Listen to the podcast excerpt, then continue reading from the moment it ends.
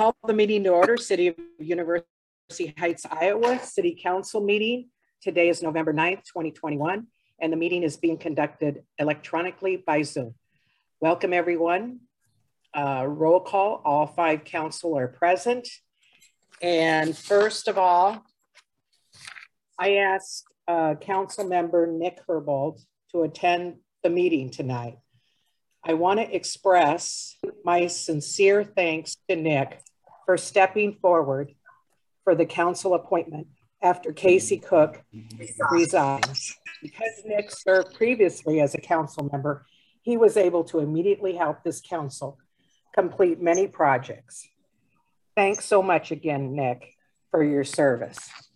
Well, thank you, Louise, and council for allowing me to be involved. I really appreciated this term, how well everyone communicated about issues. You know, we had thoughtful debate, sometimes on some difficult issues. I think civil discourse is incredibly important for elected officials and clearly lacking in many governing bodies right now. And I'm really excited for the new additions to council. I think they'll be a great fit. I had a chance to talk to Tim and think his background and temperament makes him an especially good fit. And I've also heard really good things about Stephanie. You know, as I transition out of building, zoning, and sanitation, you know, when I was with involved with the law enforcement committee last time around, obviously a lot of changes with Chief Kelsey coming on, and thought that was a great change. And I think similarly, I've been really impressed with Brian Jensen's work. I don't think he's on right now, but Tim, you'll know, and I know the rest of the council knows, it's a pleasure to work with him. You know, he's been devoted to this two-year timeline for inspections that you guys all approved a while back at the beginning of my partial term. And he's really speeding through those. I know we haven't been vocal in terms of talking about what his work has been like since he's just been kind of put his head down and been getting the work done. So I think that's been great. And I think he really strikes a good balance between, you know, enforcing compliance, but also not being too heavy-handed. The other thing that I thought was really a highlight of my involvement was Mike Haverkamp's work on the rental application using the Google Forms.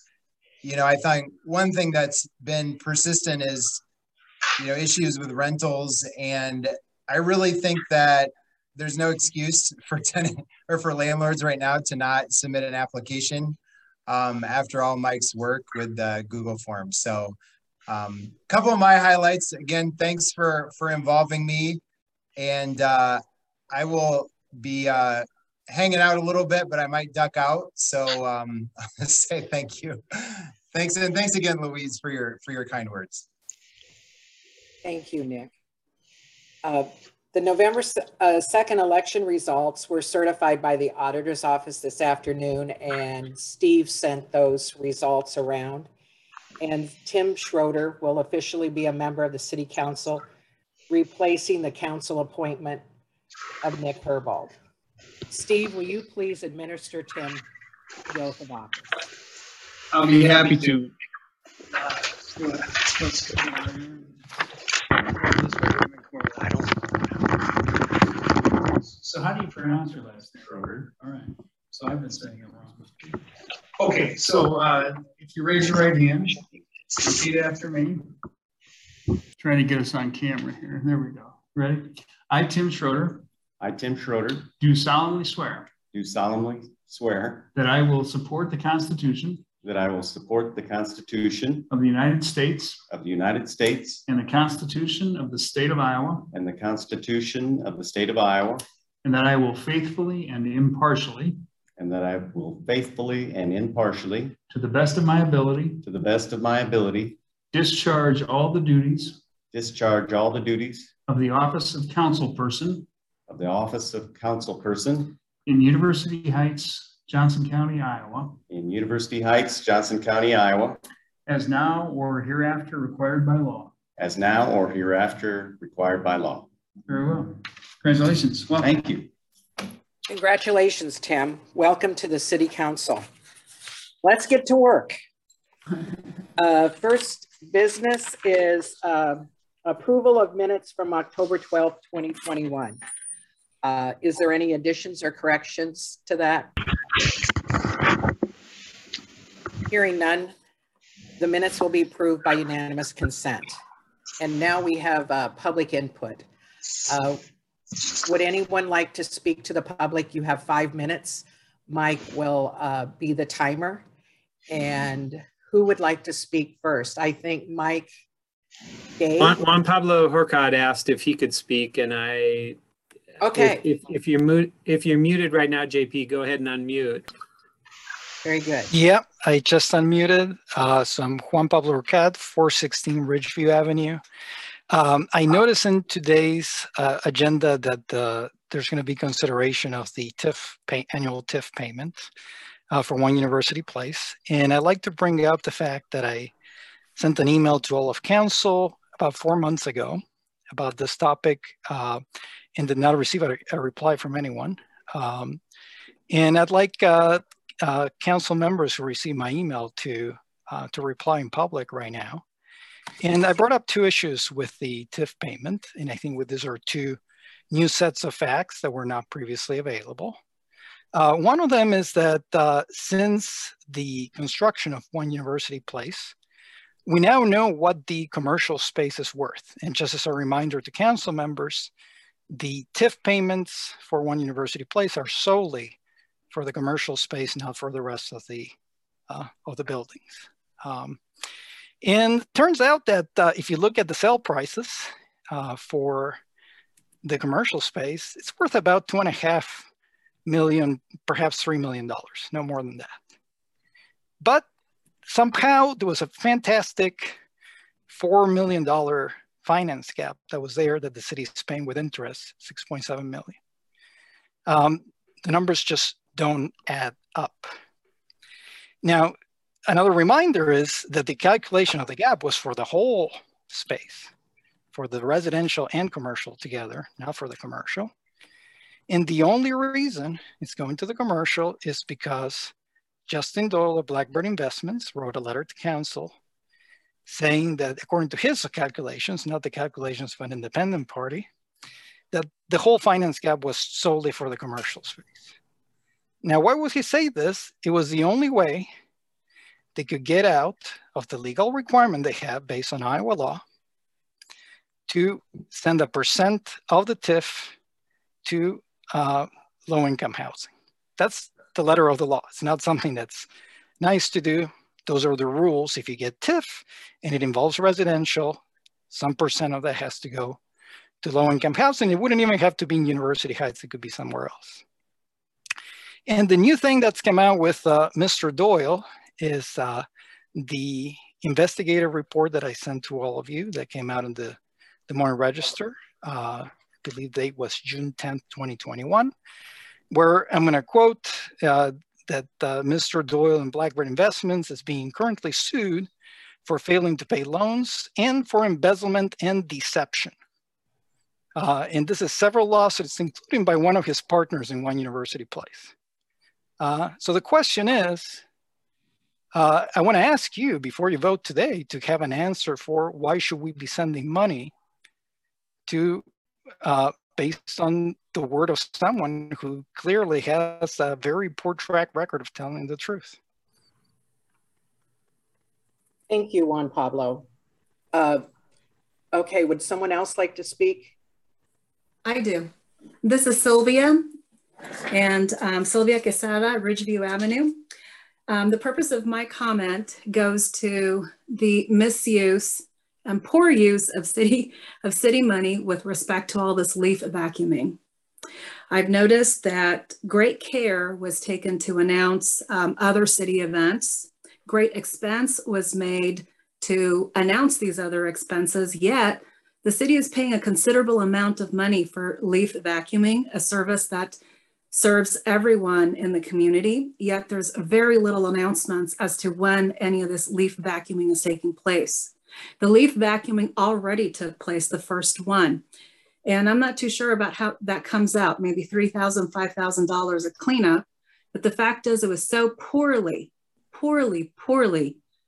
displayed around the city that hardly anyone participated. And my second concern is that if that is the route this council wants to take, because they've had several years in office to kind of get a program together, and let's not spend any more taxpayer money for the next 2 cleanups or 3 that are taking place, because now we have more rentals that are coming on the market with new tenants, many of whom don't do as one council person said, well, they should just visit the city website. The city government is here to serve, not the other way around. So I don't think you need to be waiting for more wasted taxpayer money for services that we're all entitled to. And lastly, the city spent several thousands of dollars acquiring a brand new city website. That website has the capabilities to round up a really nice email to all of the landlords in town because we collect and track their email. So you might as well just send out an email blast letting people know that they can participate in the citywide service instead of just leaving it to haphazard planning and some weird philosophy of what government is. And if you don't know what that comment is, I think you should revisit last month's council meeting and listen about the leaf vacuuming. Thought it was a real inappropriate response by that council person. So my basic ask is make sure that we're not wasting any more money. Thank you, Sylvia. Would anyone else like to speak?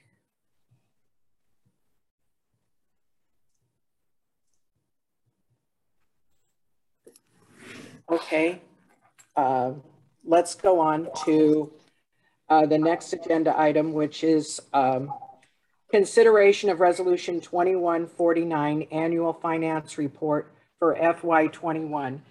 And Steve Cool is here tonight to talk about that. Thank you, Steve. Okay, thanks, Louise. I just want to take a few minutes and generally go over the annual report for the year, ended June 30th, 2021. This annual report is required by state statute. It's due December 1st. This is a summary of the financial activity of the last fiscal year for the city. I'm pretty much just going to go over the first page of the attachment, and that is the summary for the year. Column A, these are governmental funds of the city. For University Heights, that's all of the funds. We do not have any proprietary activities. And then in the right-hand column is the budget as was amended back in May for the year. Pretty much to summarize things for the year, we ended up, this is towards the bottom of the main schedule there. We ended up with, spending $500,000 more than what was taken in. Compared to the amended budget, we were anticipating about $478,000. One thing I want to point out is this is not actually a loss. What it is we've had monies set aside primarily in this last fiscal year. The city spent approximately a net amount of $445,000 on both the Olive Court and the Gulfview Avenue projects. Once the Gulfview project is done and we have final costs for that, we will be working on doing the long-term financing of the net amount.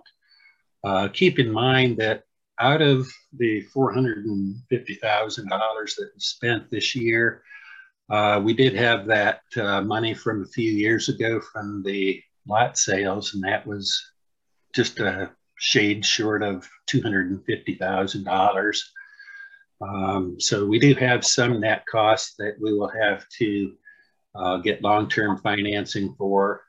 I will be working with Josiah on that to get these projects figured up. And we probably will start this discussion next month and get this funding taken care of. As far as the planning was, out of the amended budget, we were projecting $478,000 more spending than revenue. Out of that, keep in mind that the Swisher bond, this was the last year that we used local option sales tax money that had been collected sometime in the past. That amount was just a shade short of $70,000. And then, like I said, for the capital projects, we have used up that $240-something thousand. And we're looking at, I don't have any final number what we're going to be bonding or getting financing for, but the minimum would be somewhere in the ballpark, $250,000 or a little bit more than that, so to cover the city's share. Once we take out the capital projects effect here, we actually broke even or had just a little bit of a surplus.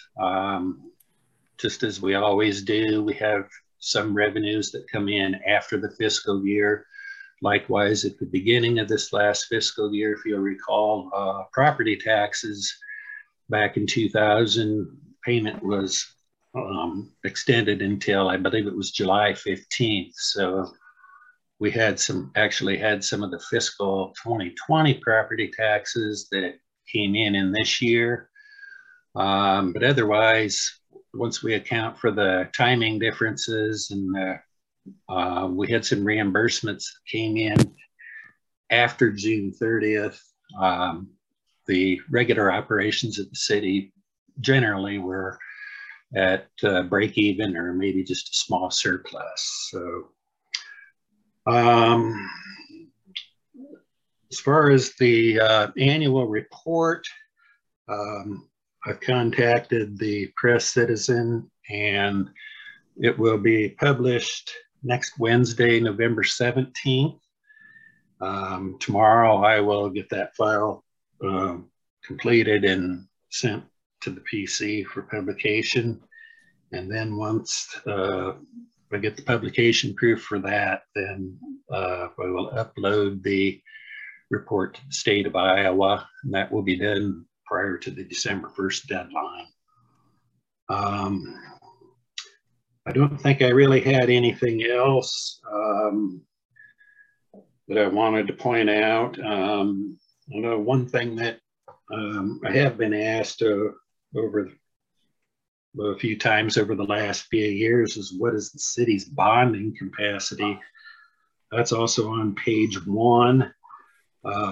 City actually has a general obligation debt limit of a little bit over $18.6 million. At June 30th, we actually had $1,350,000 outstanding, so we haven't even used up 10% of our bonding capacity, which is considerably lower than several communities. So I believe that was all I had that I wanted to discuss on this. Any questions for Steve?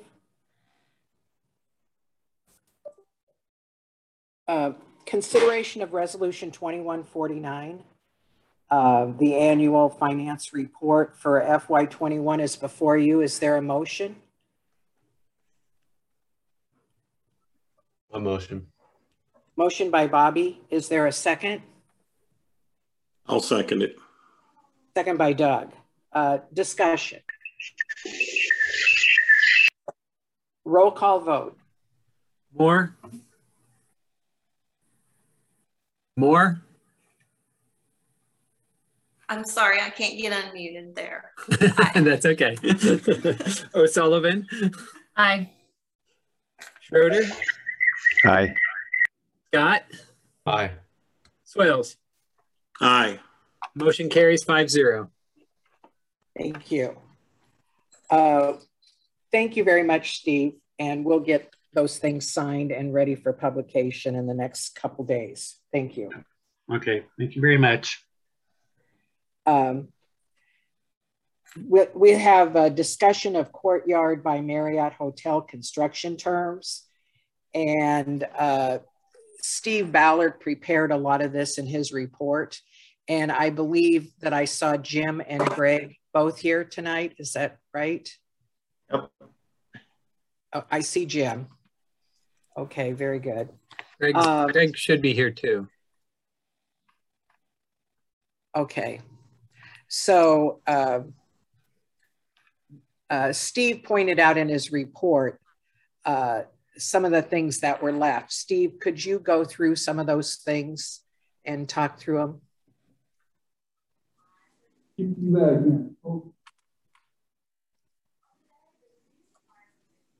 Thanks. I think I would learn from Lisa, but I didn't. Yeah, so we're down to a few things. The council has talked about some of these in recent meetings, but they're listed in my report on page 4. And those items are the landscaping, lighting, the LEED certification, solar energy arrays, pavilion, entrance gate security, and fencing. And as I said in my report, some of those were all but done or maybe even done. I think the council expressed its satisfaction with the LEED certification, the LEED scorecard that was presented.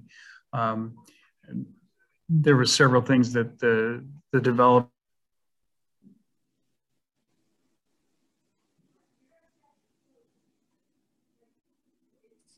froze up. You kind of froze up.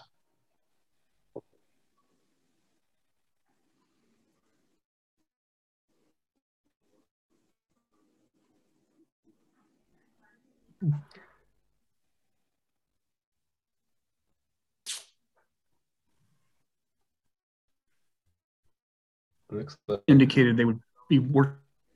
Mike, are you hearing him? Working on he's shortly coming after. In and out.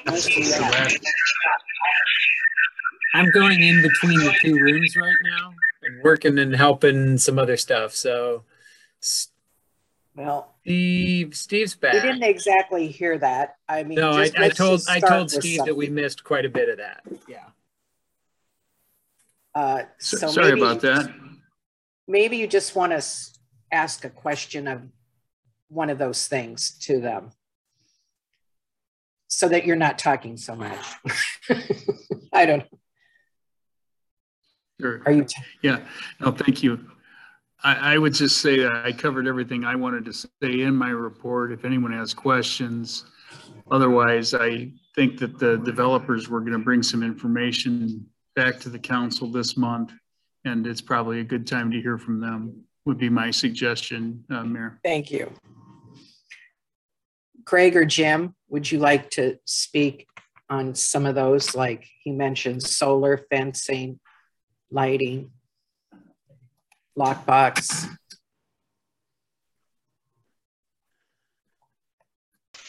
You're muted. Jim, are you speaking? Yep. Okay, now I am. Yep. Okay, sorry. I was going to just start with the landscaping. I think most of you got to go over there and take a look. We planted 10 Siberian spruce in kind of interspersed between the 50-foot tall spruce trees that are there. And then we planted 8 flowering, I think those are hibiscus, or I'm not sure what he gave me, but there's some flowering bushes. And then in the spring, we're going to come back with some dogwood, serviceberry, and I don't. He said he either had elderberry or winterberry would be another one. Most of the other bushes would be bushes that are for feeding birds and wildlife. And they're also in the 10 to 15 foot tall range as well. So that will come in the spring. They didn't have anything left this year, but we got a real good couple rains on the trees, and they look good. Those are fairly fast growing, about 2 foot a year on those Siberian spruce. So they'll come up fairly quickly. So anyway, that's the rest of that area. We'll just intersperse more bushes in there, but that's all the trees that were shown on the plan. So that's all the tree, and that's really all the trees I can get in there. Those have a diameter of about 15 foot around. So when they start to get bigger, they're going to be touching our fence and actually encroaching out into the neighbors. So other than that, I did talk to, going to the solar, I talked to Robbie Hardware, who's doing a project with us. And I had to tell him I didn't think we were probably going to put solar on, but he said he would take a look at it. He didn't think it was going to be feasible for the type of building we had and the square footage we had. But he's just going to give me some rough numbers on it. It won't actually be like a bid, because we don't exactly know what we're gonna do. He's just going to give me a square foot price, and I'll get that to you here in a week or two. Let's see. Other than that, oh, and Greg was working on the lighting. If he's there, if he's in here somewhere. I know he took more measurements, so. Greg, are you there? No, I'm here. I got the measurements on the side of the property now, so we know exactly what they are. Just so we have a default. I should probably send that in. But I have them. I haven't sent it in an email or anything, but I have them. So you're going to send the numbers around all the property? Yeah, I can tell you what they are. On the north side, which I call the north side, is 3.1 foot candles at property line and 2.6 foot candles 10 feet away. That's on the north side. And I think he means the railroad track side. Yeah, the railroad track side, yeah. On the west side, I'm at 0.14 at property line. I'm 0.05 at 10 feet west of the property line.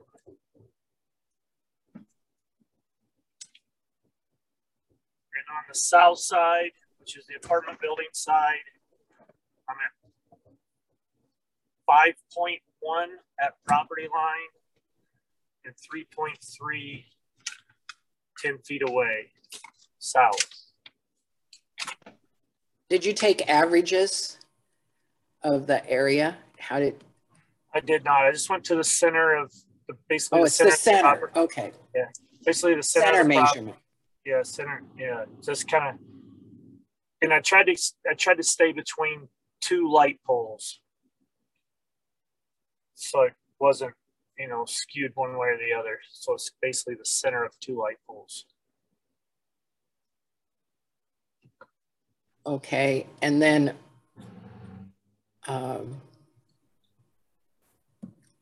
let's see, and then. What about the lockbox? Lockbox is done, 100%. It's on. It's a, yeah. The fire department came and put it on. That was the gate in the back by the apartments that only the fire have a key for that. Correct. Right. Okay. And. Let's see, were there some other things? LEED certification. that was already answered last month. And that was when he spoke about the scorecard. You remember that, the scorecard? Yeah. Did you want him to repeat that? No, I'm reading it here now. Okay. And I know that not everyone got to look at all of this. And Steve has the resolution prepared. And Steve, part of the resolution talks about getting some of the information and putting some of it at the December agenda, correct? That's right. That's right. Essentially, the resolution just sort of advances the clock a little more. From my standpoint, once the council has the information that the council needs or wants to make a decision on whether what's in place is satisfactory or whether the council desires additional things to be done or shown. Once the council has the information it needs to give that sort of direction, well, then I can put the documents together to reflect those decisions by the council. But I think, again, as long as we're, what the information is that there's still more to come. I think the resolution, the way it's written, is probably suitable to just postpone further consideration to December and, you know, evaluate the additional information at that point would be my suggestion. And then they can put all of this in writing and have the solar and all the readings. And then the fencing, did we get the fencing? Was that decided last month? I know they talked about the fencing on the railroad side. Fencing will be going in. Go ahead, Jim. Jim, were you going to talk? Sorry, I thought I heard you there. Sorry. Well, about the fencing, I think it's slated for spring. I mean, I don't know if Greg has an exact date yet, but I know they were going to do it in the spring. Yeah, we can't get on the schedule till spring, so. That's right. Okay.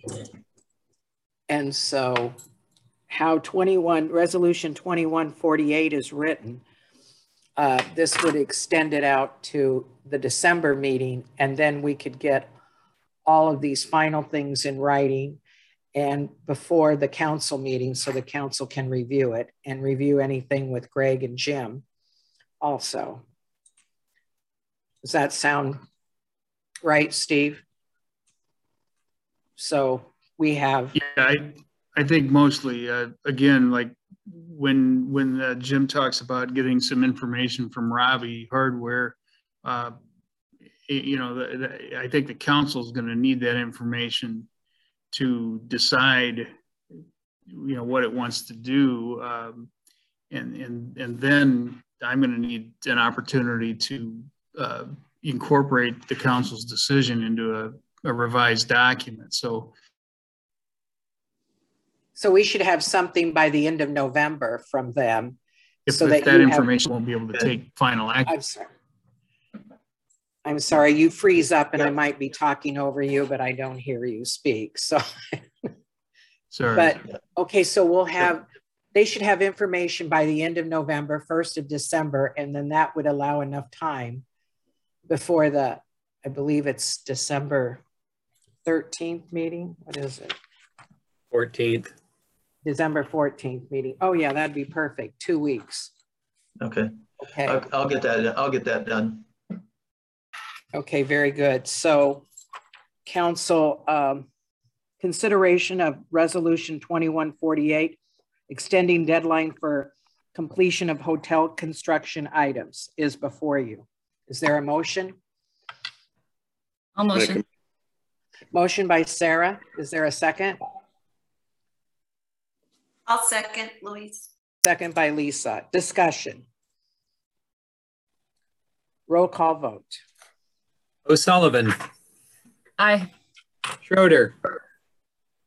Aye. Scott. Aye. Swales. Aye. Moore. Aye. Motion carries 5-0. Thank you. And thank you, Greg and Jim. So be sure and get the information back by the 1st of December. Okay. All right. Thanks a lot. Thank you. Let's see. Steve is the legal report, and I don't think all the items are in various parts of the agenda. You don't have anything else, right, Steve? Correct. Okay, very good. We'll go to the city clerk report. Mike? Everything, I gave you the standard report. The other thing this month was that we did have a request to rent the community center in December, and as part of our COVID protocols, we haven't allowed any community events, and I just wanted to take a moment to ask the council if that was something you wanted to consider again, or if you're comfortable leaving things the way they are. Her request was 15, maximum of 15 people. Right, right. So right? It's a monthly group meeting. I believe it's a music group, but I don't hold me to that. Okay, since I go out into the community some and represent the city, I was at an MPO TAC meeting, which is the Metropolitan Planning Organization, that Transportation Technical Advisory Committee. That's why you say MPO TAC. And we were in Iowa City Hall, and you know the size of it. It's bigger than our, it's wider, it's longer, I'd say. We had 20 people in there, and we were all 5 to 6 feet apart, took the whole space, and the council seats, you know how the council's staircased up, and they were not next to each other, like all around the room. And I counted everybody, and you know, between the staff and the representatives, and there was 20. And that worked out pretty nicely. The city council doesn't meet there. The Iowa City Council doesn't meet there. They meet in the senior center because they don't feel like they have enough space at the council chambers. So anyway, I think our room is smaller, but maybe council would want to consider a number, maybe not. I don't know. I'm just saying this is what I've experienced, and I know I did ask North Liberty. They're meeting back in their chambers. They have a pretty good sized room, but they do space themselves. And so anyway, I if we consider something, I'd consider a smaller number. I wouldn't consider 50 in our room. I'd think maybe 20, maybe. I don't know. I'm just putting that out there to help council discussion. Yeah, I think we could consider it with the limit. That's what you're kind of thinking, Louise. Like maybe we say it's available for groups of a certain size or smaller. That would make sense. I feel like it could be safely used for certain types of gatherings. So, I don't know what that number is, and maybe we do a little assessment on the space and like how far, you know, spacing people out. So you say the request was for 55-0 or 15? 15. 1-5. Okay. Oh, I thought you said 5-0 myself. Oh, I'm sorry. That'd be hard on a regular. Yeah, I guess I'm open to. You want your video on? Sizes. I'm open to 15. I really am. I'd be more comfortable leaving it as it is, unless we want to actually work on a document that specifies what, you know, what we would require. I just don't think it's quite time to stop being. You're thinking like cautious. Requiring masking and distance, things like that. Is that what you mean by? Maybe what kinds of things you would allow, or I mean, I don't know if you're going to, you know, have a like birthday party for kids there, or if you're going to, I don't know what parameters you can set, but I would say that there would need to be some thought given to this, not just, oh, we're going to set a number and then anything goes. That's my opinion. So.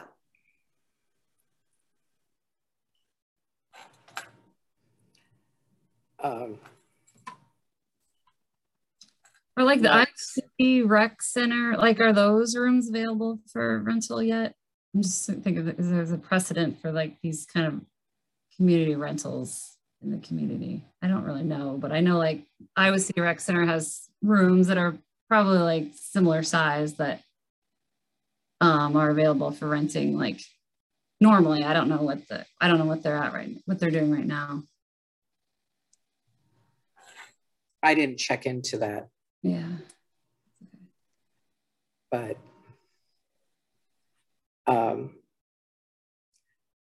so I hear, let's see, Doug is open to 15 and Sarah might consider a smaller number. And Lisa doesn't, would like to keep it closed with, so Bobby, do you have an opinion about it? I mean, your office is kind of close by and you know that area. Yeah, I guess I don't, I mean, the only, I feel like at this point in the pandemic, if you will, I think people, I don't know, I guess I think people can kind of make a decision for themselves a little bit. I mean, I think everyone's,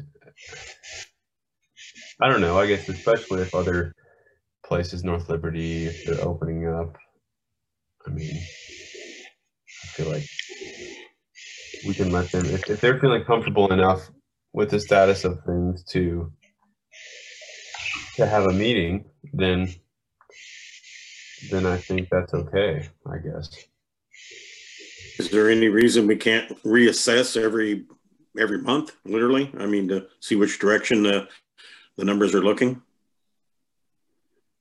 Council's prerogative, of course, yes. I don't know if I mentioned, but it's very strict that when you go into the city of Iowa City, it says you need to wear a mask and you need to distance. And that was what the meeting was. And sometimes the main speaker would say, I'm going to put my mask down so people can hear me because we're all over the room, and seemed to work out well. With, I'm not saying it's, you know, but they did, there was spaced and they wore masks and people wore masks. Everybody had a mask.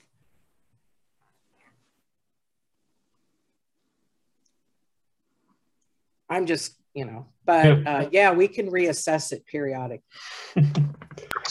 I don't have a strong feeling either, but I did see a headline and I was just looking at some data. The numbers are on the rise, so maybe it's not the time to do it.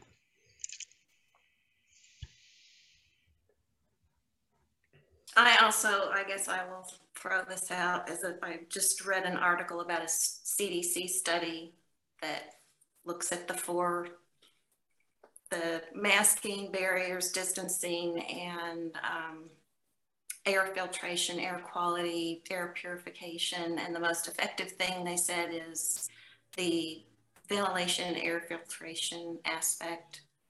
I mean, they weren't making a definitive statement about much, but I just would throw that out. So something we don't really have. I feel like I think I'm fine just saying we wait, we hold it off, and if there's not really a consensus that everyone's comfortable with it, I'm fine just hanging out we're like we've got it for a while too, you know. If everyone's not saying, yeah, let's go full steam ahead, then I'm also fine with waiting.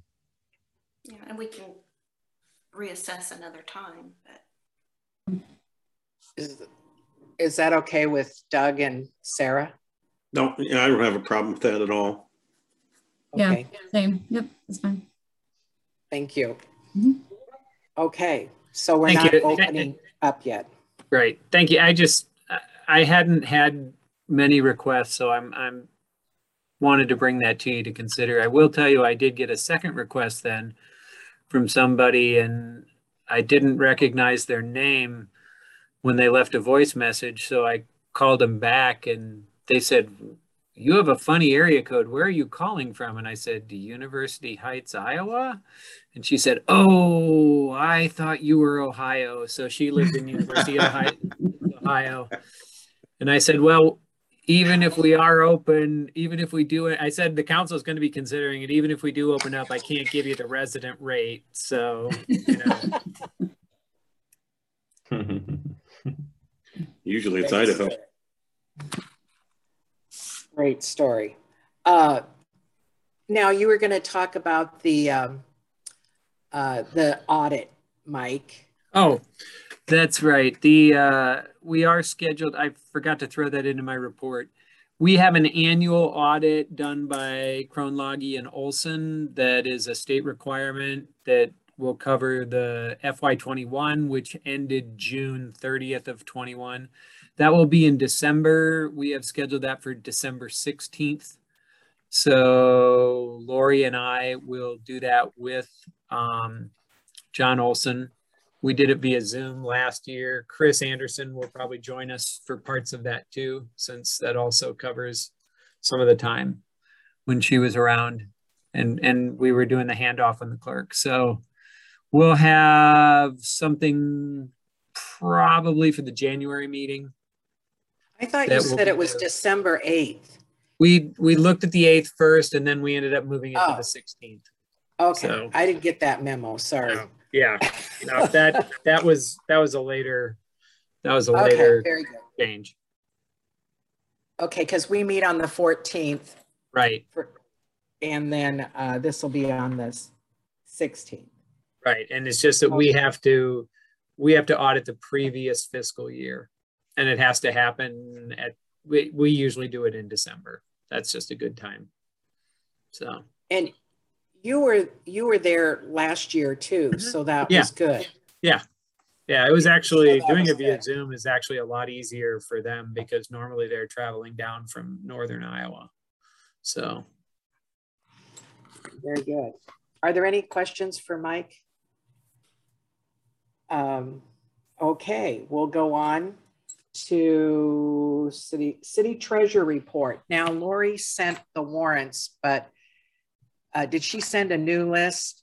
She had a lot of zeros on the payroll when I looked at it. Ah, there it is. Perfect, Lori. Okay. So she sent it earlier, and then this is so people can have a moment to look at the numbers as we go down this list. And let me know when you're ready to scroll down. I'm ready. I really needed to see the upper numbers. Okay, that's where it ends on the 9th. And yeah, very good. Are there any additions or corrections to the warrants? Are there any objections to paying the warrants? Hearing none, the warrants will be paid by unanimous consent. Then we'll go to the chief report and committee report. Troy, you sent your report around. Would you like to speak about some of the things? We have an agenda item. Yep, sorry, I stepped away from the monitor for just a minute. Can you all hear me okay? Yes, thank you. I'd like to just touch briefly, if I could, on a few items on the report. One, under other items B, billing, back in 2019, changed the way that we staff for particularly athletic events, rather than University Heights absorbing all the costs of bringing in extra staffing. We started to share resources with the University of Iowa. And as part of that, we billed the University of Iowa for those man hours. I recently invoiced $27,754 and change. That just occurred last week. So again, these are expenses that in the past, University Heights absorbed. Now we continue to staff, fully staff for those athletic events, but we bill back for them. So that is money that you will see coming back to the city. If you have not had item C, if you've not had a chance to, and I know I sent my report out late, I apologize for that, but the one or two-way auditor, Fletcher Freedoms, came back in town. He asked to do a ride-along. It would have been easy to say why, but a ride-along is something that I would allow any community member, and I, of course, allowed him to come in and ride along. He actually did a walk-along with me on a Purdue football game. Never sure exactly how YouTube content creators were going to spin content, but it was, I thought it was a fun piece that he put up. And if you haven't looked at it and have a few moments to kill, you might want to take a look at it. I think it accurately reflects game day in University Heights. And by far the majority of the comments have been positive towards the community and the event. I think it's just nice to hear, especially anything police related. Item number D, I spoke with Mike Day, and I see Mike is at the community center monitoring. I kind of half expected him to speak. I think I spoke with him at the Purdue game as I was walking around. Yes, you did several times. Yes, one of the football games. And Mike is one of the residents along Cozier who has on numerous occasions expressed his concern about speed of particularly commuting traffic up and down Cozier, trying to shortcut around Melrose. And he suggested something that I had not ever considered or heard considered, and that was placing an all-way stop sign at the intersection of Cozier and Highland.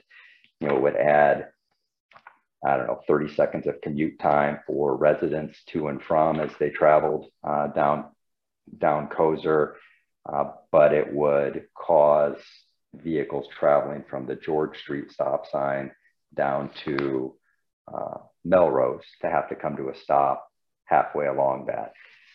Just in our conversation, I said, you know, from a traffic engineering standpoint, I doubted that it was warranted, but there were other considerations beyond just vehicular traffic flow. And I promised him that I would look into it and share it with you all. Since then, I've had conversations with Josiah, with the mayor, with Councilor Swales as the chair of Streets and Sidewalks. And I also know that Kent Ralston with MPO, the mayor had an opportunity to discuss that with him. It's kind of contraindicated, as I understand it, from Josiah, from a traffic engineering standpoint. This is not, you know, placement of a stop sign is not something that the MPO historically thinks is a good solution or a good way to traffic calm. But Kent Ralston and Josiah both said that the first step in this would be to renew a traffic study, to do a traffic study again, a speed study, and to look at other factors associated with that section of the roadway, which is also something that Mike and some of his neighbors along Cozier have wanted. So it sounds like that's just a matter of you all making a formal request, and I'm certainly willing to make that request to MPO if that's all what you would like me to do, but that is the next step in the process. So briefly, that's just touching on that, and I did have it as an agenda item because, again, I promised Mike that I would bring this to you all, and I wanted to make sure that that was documented. And finally, something that's not listed, but it was an item on one of my previous reports to council. The only legacy patrol vehicle we still have is an old Ford Explorer police interceptor. And I thought that that was sold this last month. There are two shops locally that looked at it and said that it has transmission issues. One of the buyers is still interested in purchasing that vehicle, but no longer at what would be fair market value for a running vehicle, more of a a salvage price and he's willing to make repairs. So I just wanted to update that that sale fell through. And again, we may have to sell it for considerably less, but I would still like to move it out of the back lot and get what I can for it. So that's all I have, unless anybody has any questions. Can I make a comment here? Yes. Okay, Troy, you and I talked numerous times about this, and one of the things you talked about doing a study. Well, that speed sign's been down there for better than 3.5 to 4 months. We've got to have some data on that. I mean, how much more can you do? The MPO has their own, and Josiah said the same thing. He said, what does that, what's the data from that? I will try to upload it. I will be honest with you, the last time I tried to dump the data from that, I wasn't successful in doing it. So I'm not sure if I'm doing it wrong or if it's just not recording. It's, like only, working half, it's only working half the time now. It quits at around 5 o'clock yesterday, and it was on today, and then I didn't see it, but it quit again today. So maybe they're not getting enough sunshine. It's not getting enough solar power. And that could very well be. I know. So we're losing a lot of data because people are going down after dark, obviously, and we've got no way of tracking them.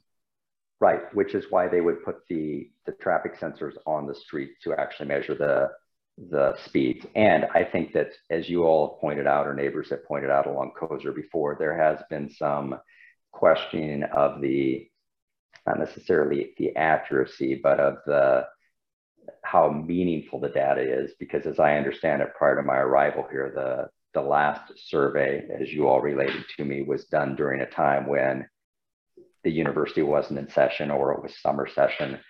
So I think that if we can coordinate this with MPO, what I will do is pull that sign so that it's not impacting speed when they do their traffic study. But I will see if I can't download that information for you, Mike.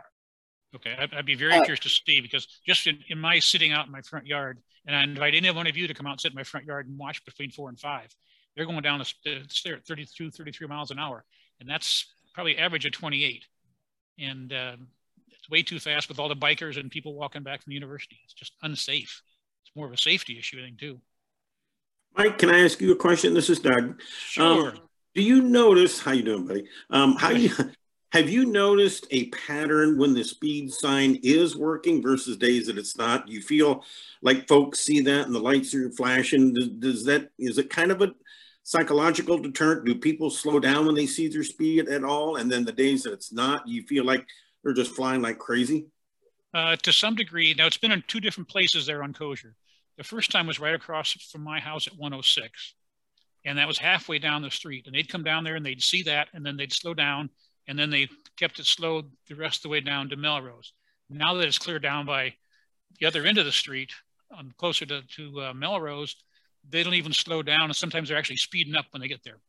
Yeah, I kind of question why it was so much down further than it has been in the past, like almost up in front of your house, where it kind of stops you from getting ahead of steam going down that hill. But, you know, like you just pointed out, that it's at the bottom.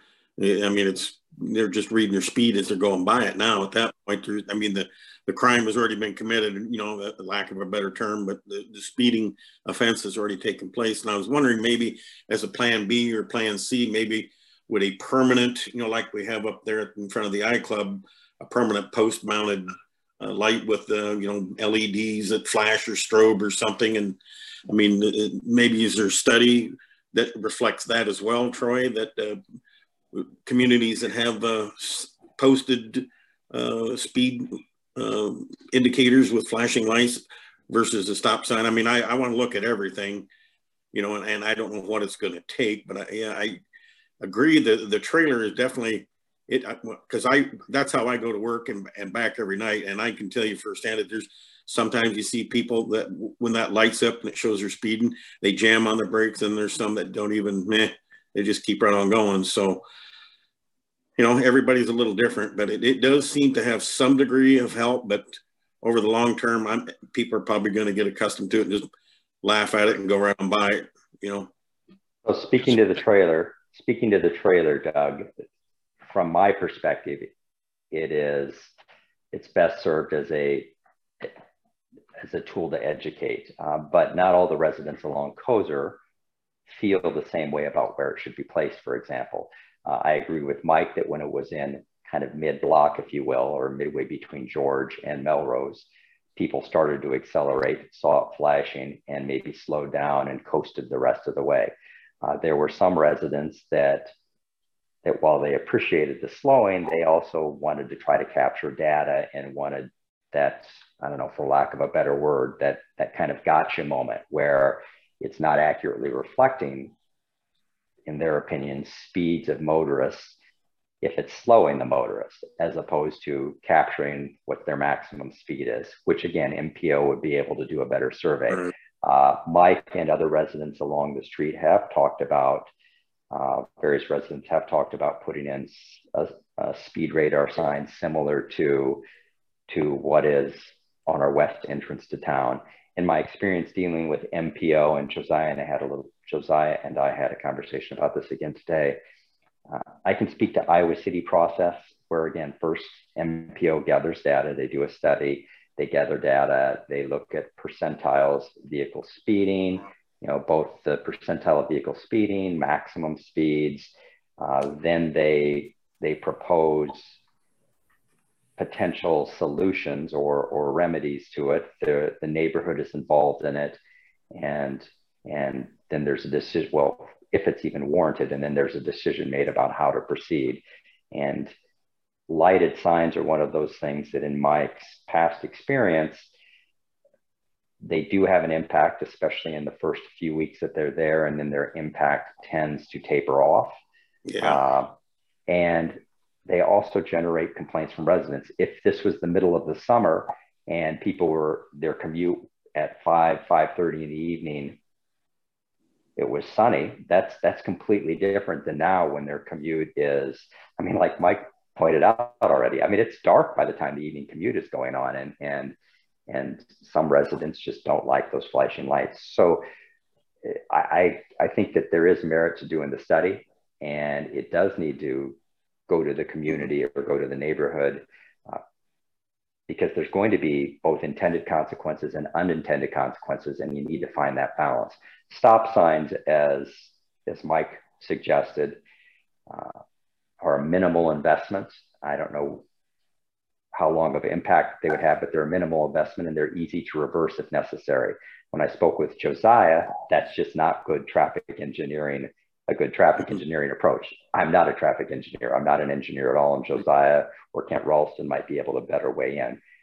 But I've been here for 2 years now, and this is an ongoing issue with the residents along Cozier, and not just this section, but also the 200 block between George and Sunset.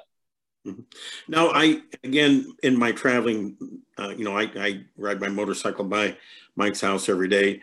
I can tell you firsthand, and I cannot tell you, every day I see no less than one or two people, even at the corner of George and Cozier, they blow through that stop sign. I mean, a lot of them, 90% of the time, they're rolling stops. I mean, some of them are blatant, some of them are, you know, I get it, you know, a couple mile an hour, but I have seen some that blow through that stop sign literally 5-10 mile an hour.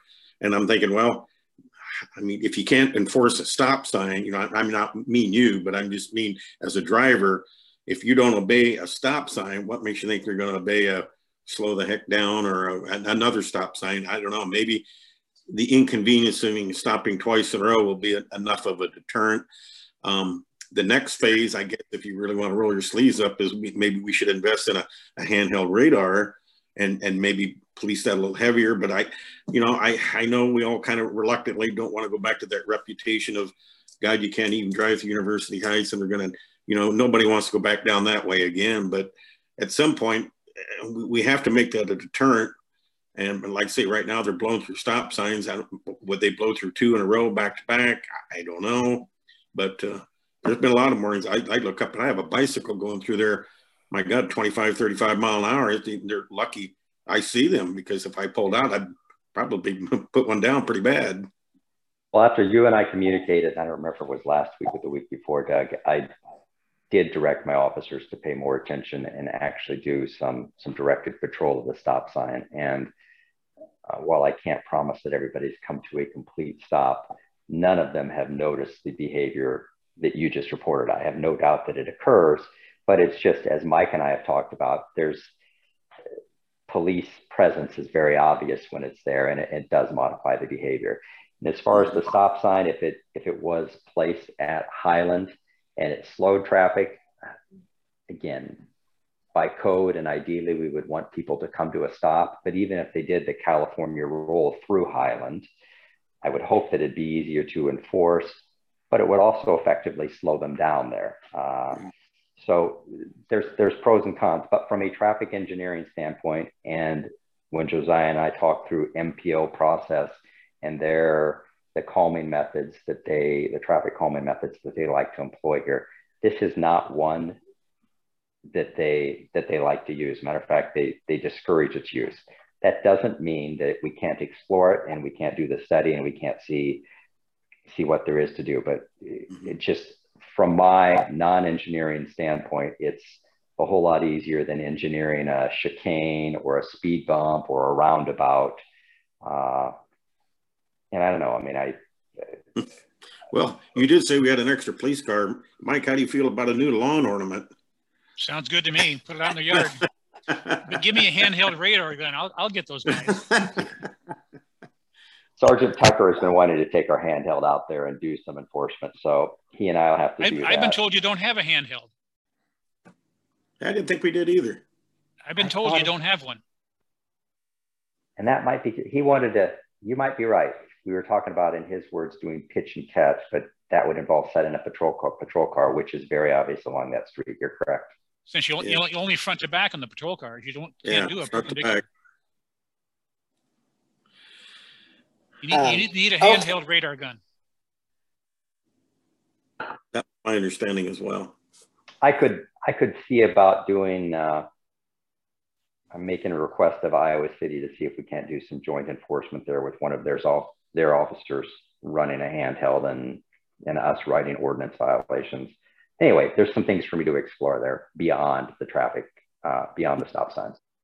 Okay. So there is agreement by the council to have him take this to Kent Ralston and do a study, and specifically say we want to look at what you suggested, Doug, some kind of flashing light thing, also stop signs, list some things specifically that we want him to look at. Is that okay with the council?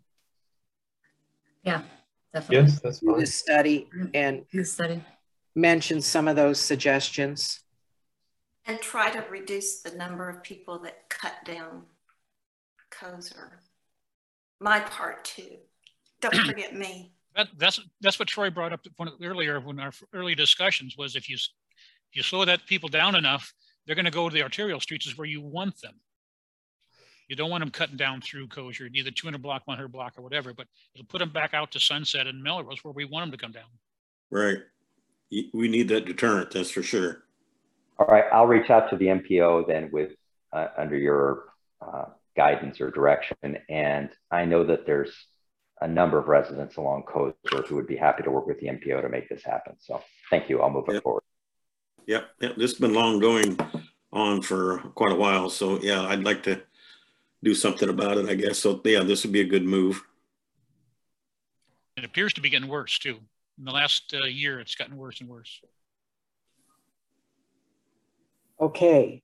We'll go on to, was there anything else with the police committee? Sarah, did you have anything? No, nothing additional, thanks. Okay. And so we'll go to the engineer report, and that's Doug and Josiah. And Josiah, why don't you start your report? It sounds good, Mayor. I submitted a written report. I'll touch on the items here. A follow-up from last month. We've had this communication with IMON Communications about residential fiber to the home. The update there is that I met with the IMON representatives, the same ones we met with on the Zoom meeting, on site to go over, talk about a number of the items that we all discussed during that council meeting, particularly informing them about current and upcoming city projects and known utility relocation work that's happening in town, so they could have a good broad picture of what's going to happen here, and so that could be planned with what they're doing. So we had a good discussion for about an hour and went through a bunch of, you know, sort of getting into like the details of like, how does this work and where's this going to go and what streets. And so, like I said, we had a good discussion, but at that time, you know, they were thinking they would have an update at this meeting in November. Some of those questions brought up other impacts to basically their broader community outreach to this, not only the University Heights, but Iowa City and the University of Iowa and how these routes are going to go. So they are now looking at studying those further and coming back in December with their next update. Second item, the panel replacements project finally did get going. We got a good break in the weather as far as dry weather plus good temperatures for pouring concrete. That did start last Thursday, and I believe that road is probably going to be opened up at the end of the day tomorrow. So that will be on track to get that back opened up within 7 days for those that have their driveways impacted, and also get those roads open before the next home football game. And then, well, I got a miscellaneous item here to touch on. This is actually from about a year ago. We had a conference call with Iowa City Street Superintendent Brock Holub. I think at that point he was just sort of maybe coming into that job newly after about a year or so, and he was trying to get a handle on all their work with various other cities that they're tied to, and just sort of feeling out how everything's been done historically. So we had that meeting, talked about things like, you know, snow removal, pavement repair, traffic signal maintenance, all those sort of shared items that we've all kind of run into each other since we have so many common boundaries with Iowa City. So Brock's intent was to get a good handle on that and update a maintenance agreement, not only with University Heights, but every city and county that they interact with. So we did receive a draft of that last month. And so like I noted in my report, I've started going through that, and I will go through that and with other city staff, you know, notably Steve Ballard. And my plan is to provide comments to the mayor, the clerk, and streets and sidewalks to get some feedback before we reach back out to Iowa City and see how we want to proceed.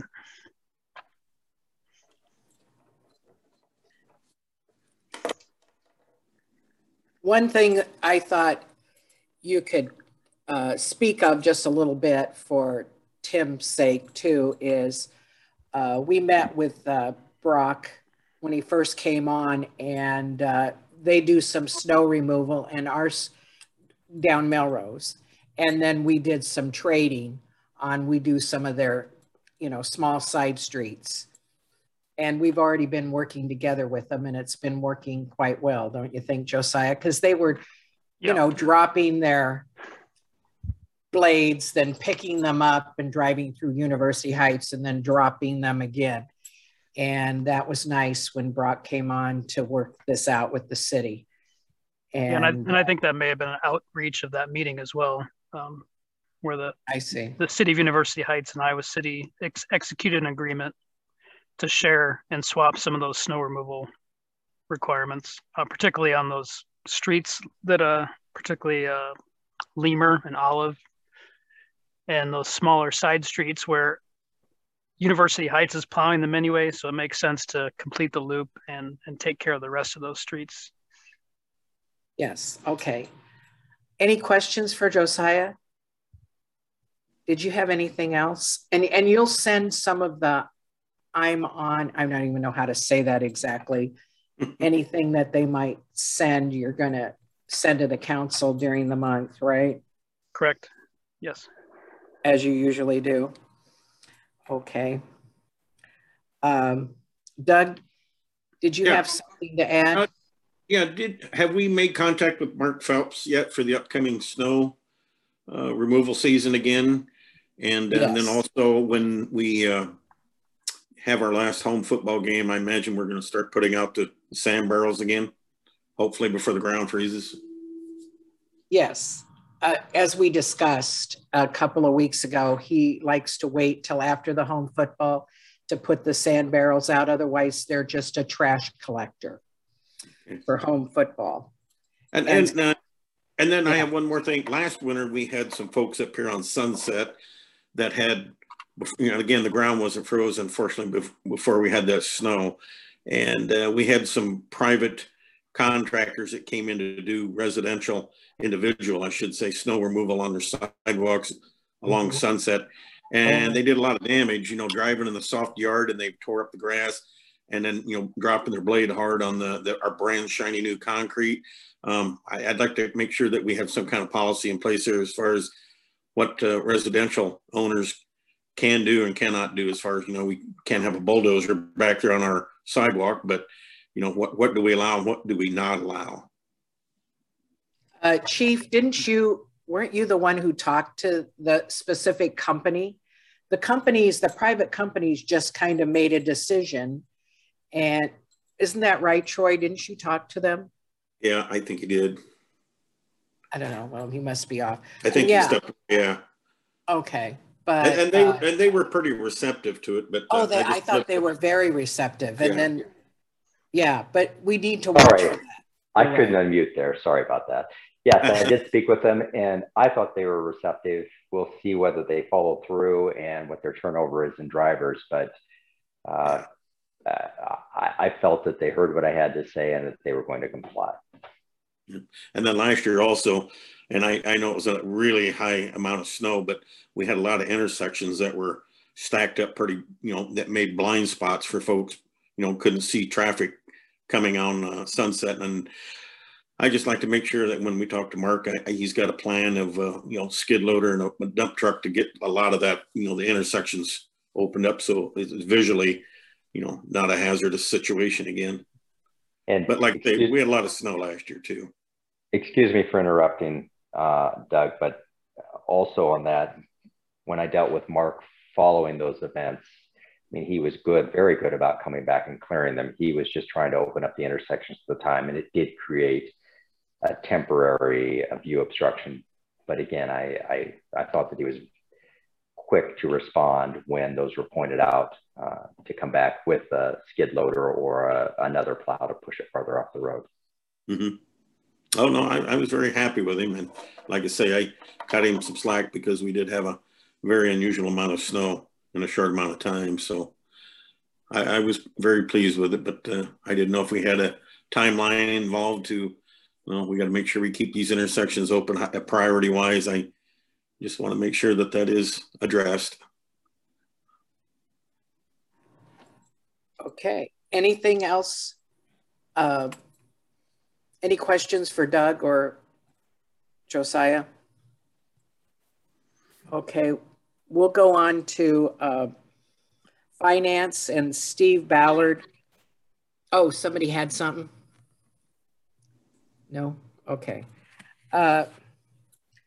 Steve Ballard had written this up in his, and it says Steve Cool, and it's really Steve Ballard, the consideration of resolution 2143 authorizing internal advance of funds for urban renewal projects, followed by 2144, 2145, and 2146. Steve put all of the details in his report, and he updated 2146 a few hours ago because he had some of the dates, the fiscal year dates, designations were incorrect, and that's 2146. So do you have any questions with Steve on any of these? We can go first to 2143, authorizing internal advance of funds for urban renewal projects. First, we'll get a motion. Is there a motion? Sorry, yeah. Motion by Bobby, and then I heard Lisa, so second by Lisa. Is that okay? Yes. Discussion. Okay, roll call vote.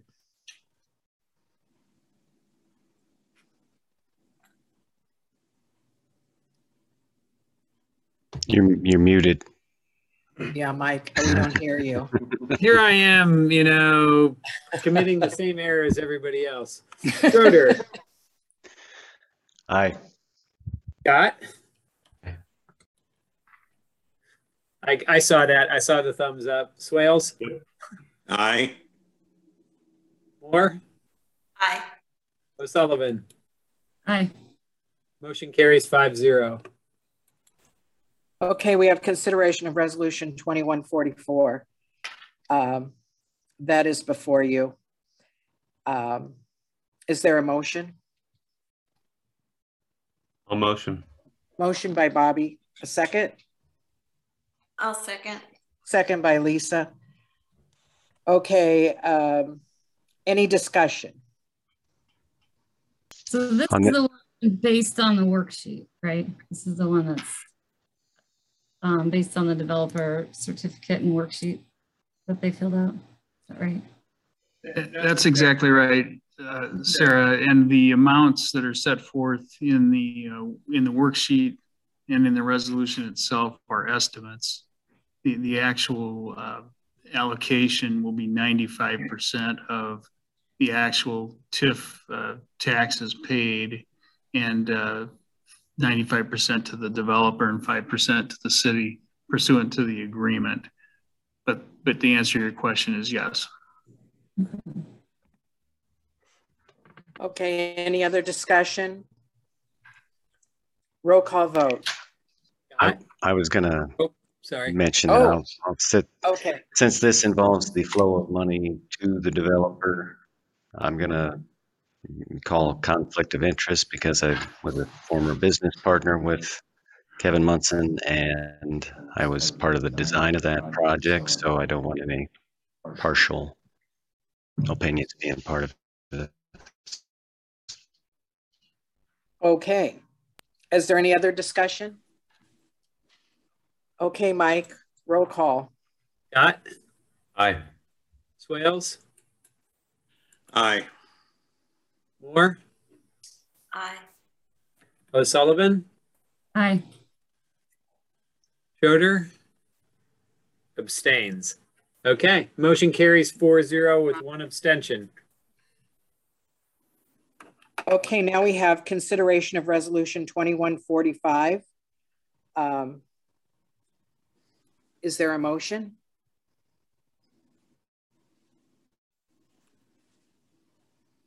I'll make the motion. A motion by Lisa. Is there a second? I'll second. Second by Bobby, I believe. Yes. Yes. Thank you. Discussion.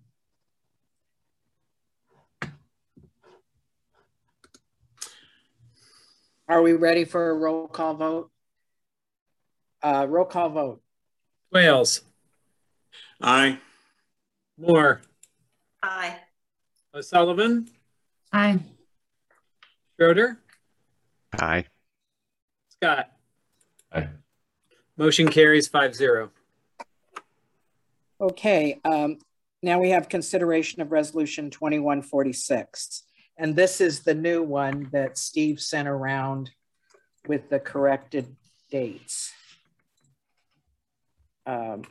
Approving interfund transfers from the tax increment financing fund to the general fund. Is there a motion? I'll motion. Motion by Bobby. Is there a second? I'll second it. Okay, second by Doug. Yes. Discussion. Roll call vote. Moore. Aye. O'Sullivan. Aye. Schroeder. Aye. Scott. Aye. Wales. Aye. Motion carries 5-0. Thank you. Bobby, do you have anything you want to add to the finance report? I think Steve Cool kind of covered it. Yeah, I don't have any. You'd be working on the long-term loan with Steve. Yep. Okay, very good. I'll go to building, zoning, and sanitation. And Steve Smith is attending the meeting tonight. from Johnson County Refuse. And it's consideration of Resolution 2147, approving assignment of agreement of Johnson County Refuse to LRS of Iowa City, LLC. Now, Steve wrote this up in his report. Steve Ballard did. We have a lot of Steves in town. And hi, Steve Smith. I see you. Hello. Hi. Hi. You hear and me so okay? why don't you go ahead and talk to the council about what this is a little bit. Okay, so. Oh, and Candy's with you. Yeah, yeah. She's here. Candy's his wife, and they own the company together. So what's happened to us is we've had a company from Illinois called Lakeshore Recycling Systems come to us and want to purchase our business assets and become a company. And they're going to go by LRS of Iowa in here, but also keep our name, Johnson County Refuse, for here.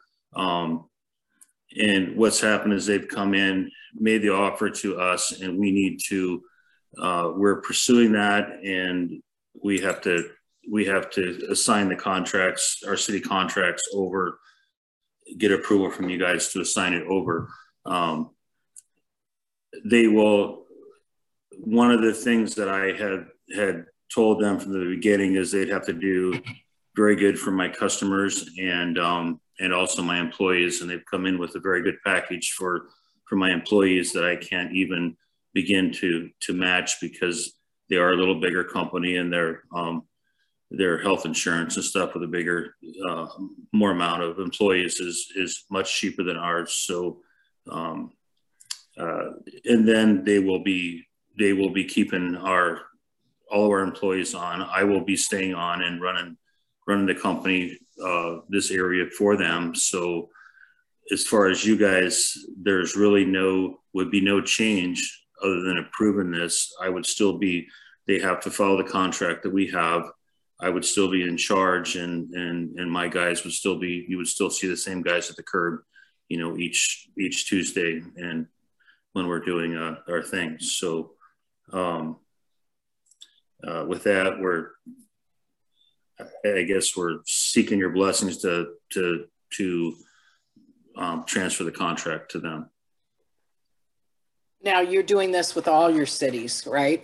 Yes, we have your cities. Yes, we have 17.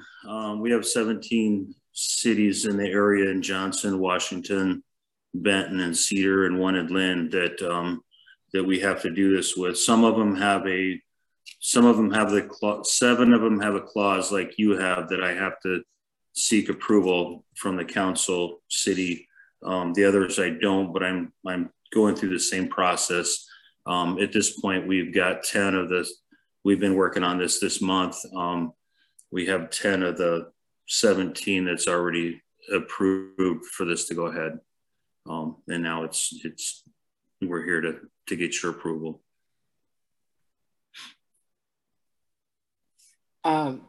So you're going to still run the company. You just won't be the owner. I just won't be the owner. I will still be running the day-to-day. If you guys, if there's a problem at all, I would still be the one taking care of it.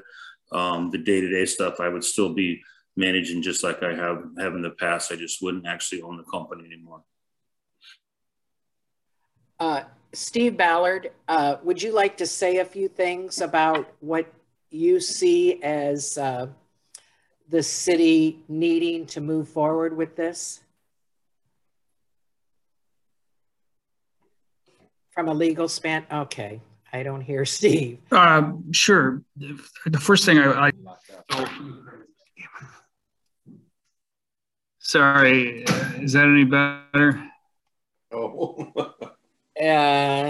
We can hear you, Steve. We just can't see you. Yeah, that's okay.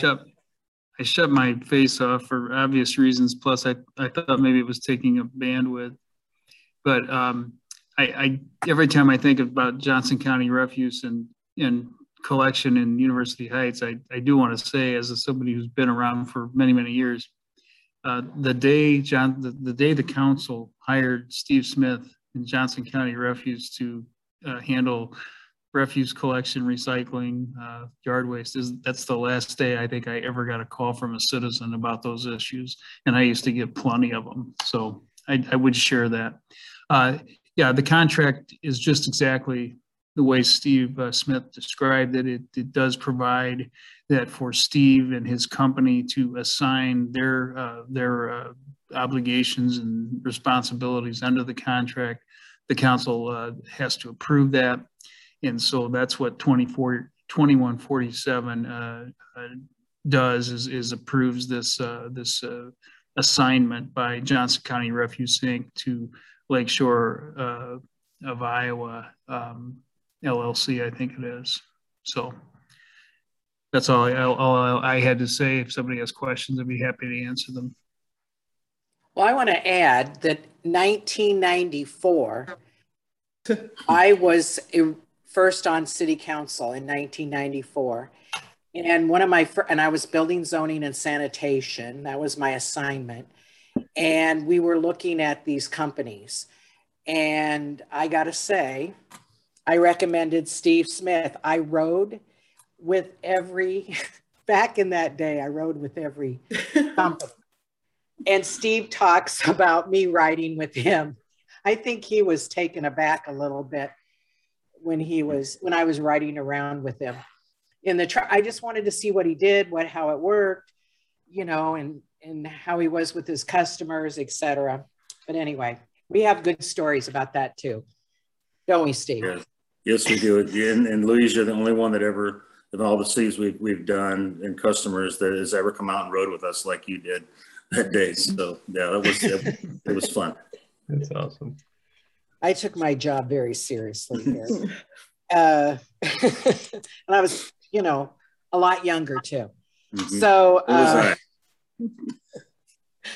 but anyway, yeah. So any questions for Steve Smith?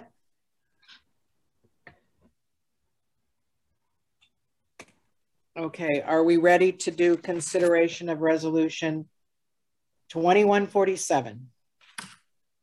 Okay, is there a motion? I'll motion. Motion by Bobby. Is there a second? I'll second. Second by Tim. Thanks, Lisa. We'll use Tim. Any further discussion? Well, just great job, you know, creating a successful business, and congrats on the sale. And thank you. We're not going anywhere. I'll still be here, just under a little different, little different issues. So yep. Thank you. Great. Okay. Roll call vote. Sullivan. Aye. Schroeder. Aye. Scott. Aye. Swales. Aye. Moore. Aye. Motion carries 5-0. Thank you. Thank you, Steve and Candy. Yep, thanks. Thank you. Appreciate it. Okay. Hi, Candy. Hello. Okay. We'll go on to e-government. And Lisa, you circulated your full color report. Any questions for Lisa?